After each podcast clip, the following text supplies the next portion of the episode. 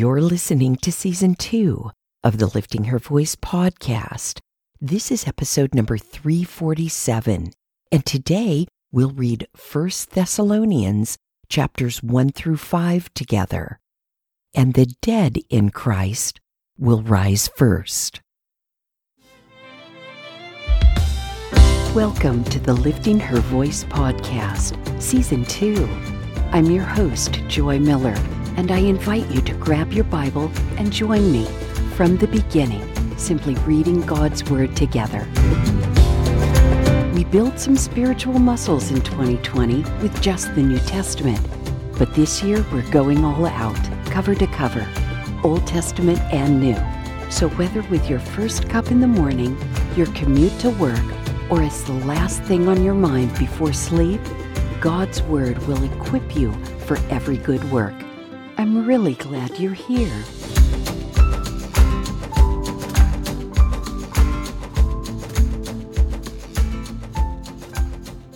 Today we begin the book of First Thessalonians.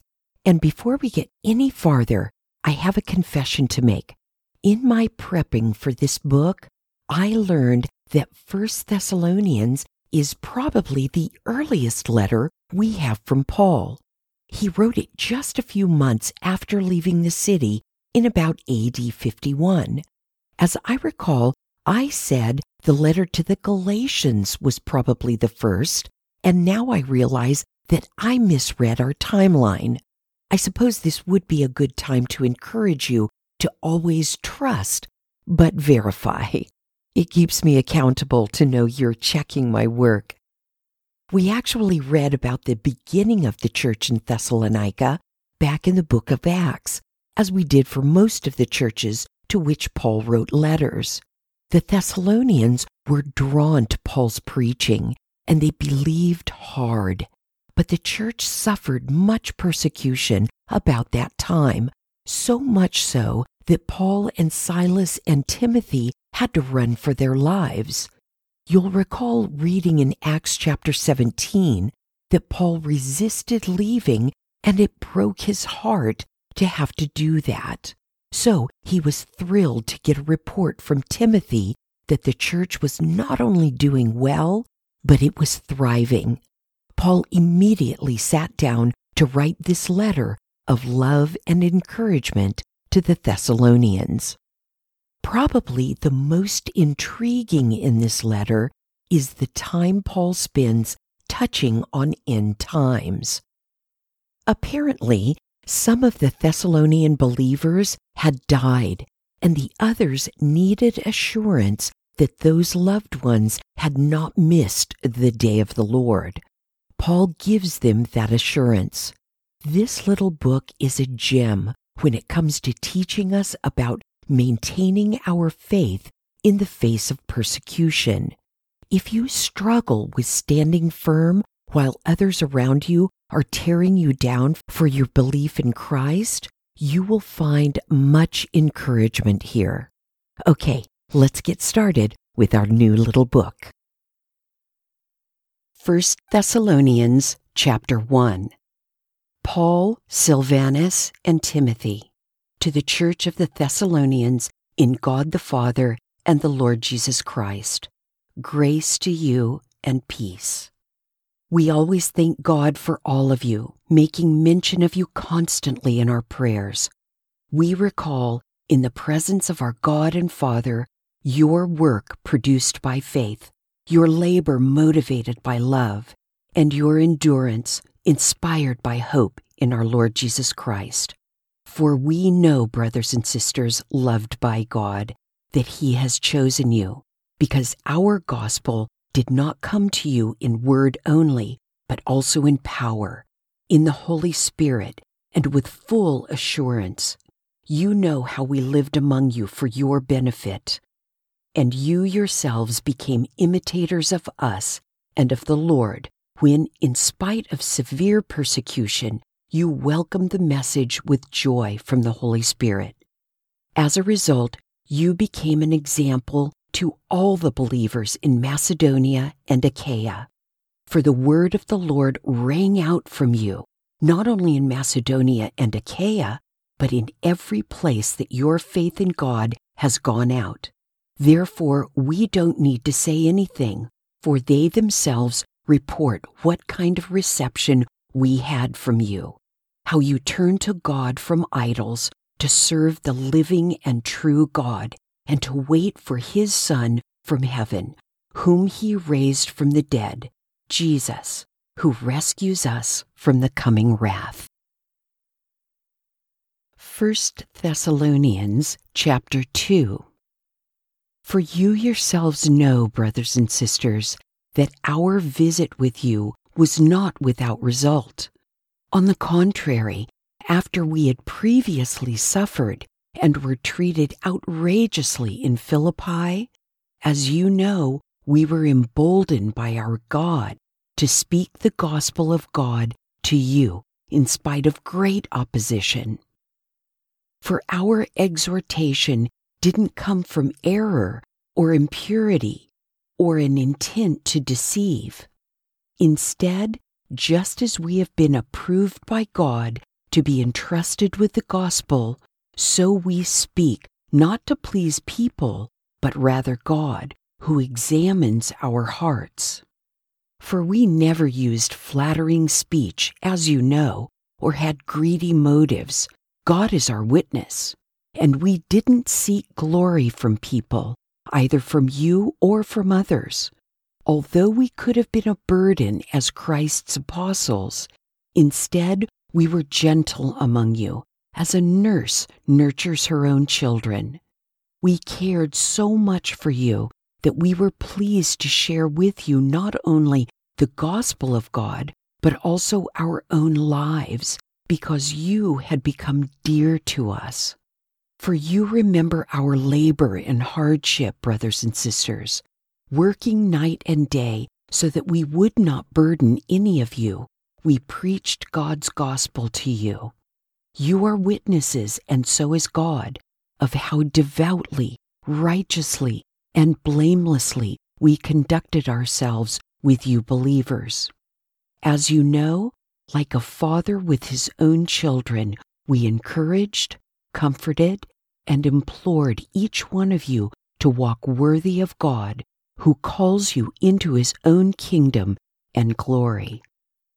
This is why we constantly thank God, because when you received the Word of God that you heard from us, you welcomed it not as a human message, but as it truly is the Word of God, which also works effectively in you who believe. For you, brothers and sisters, became imitators of God's churches in Christ Jesus that are in Judea, since you have also suffered the same things from people of your own country, just as they did from the Jews, who killed the Lord Jesus and the prophets and persecuted us. They displease God and are hostile to everyone by keeping us from speaking to the Gentiles so that they may be saved. As a result, they are constantly filling up their sins to the limit, and wrath has overtaken them at last. But as for us, brothers and sisters, after we were forced to leave you for a short time, in person, not in heart, we greatly desired and made every effort to return and see you face to face. So we wanted to come to you, even I, Paul, time and again, but Satan hindered us. For who is our hope, or joy, or crown of boasting in the presence of our Lord Jesus at his coming? Is it not you? Indeed, you are our glory and joy.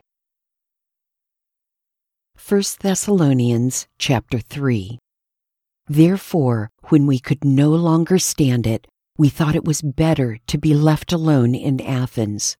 And we sent Timothy, our brother and God's co worker in the gospel of Christ, to strengthen and encourage you concerning your faith, so that no one will be shaken by these afflictions.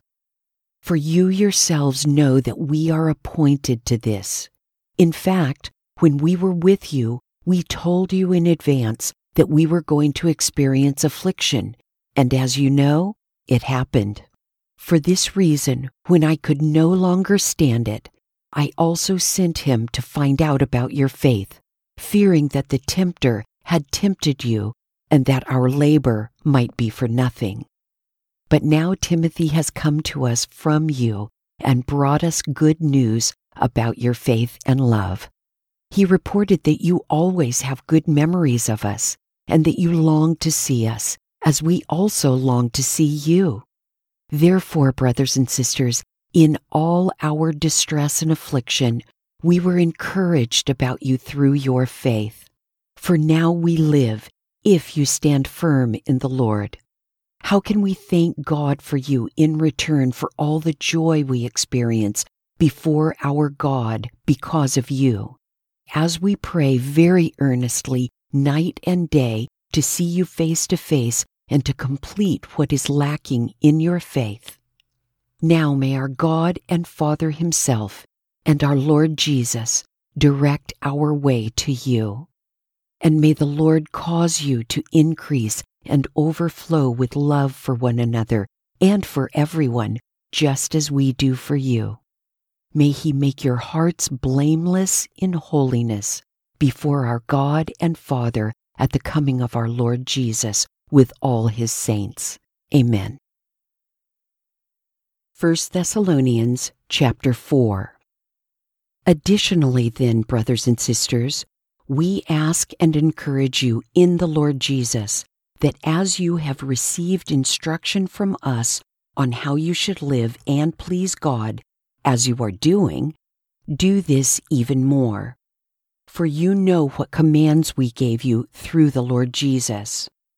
For this is God's will, your sanctification, that you keep away from sexual immorality that each of you knows how to control his own body in holiness and honor, not with lustful passions like the Gentiles who don't know God. This means one must not transgress against and take advantage of a brother or sister in this manner, because the Lord is an avenger of all these offenses, as we also previously told and warned you. For God has not called us to impurity, but to live in holiness. Consequently, anyone who rejects this does not reject man, but God, who gives you his Holy Spirit. About brotherly love. You don't need me to write you because you yourselves are taught by God to love one another. In fact, you are doing this toward all the brothers and sisters in the entire region of Macedonia.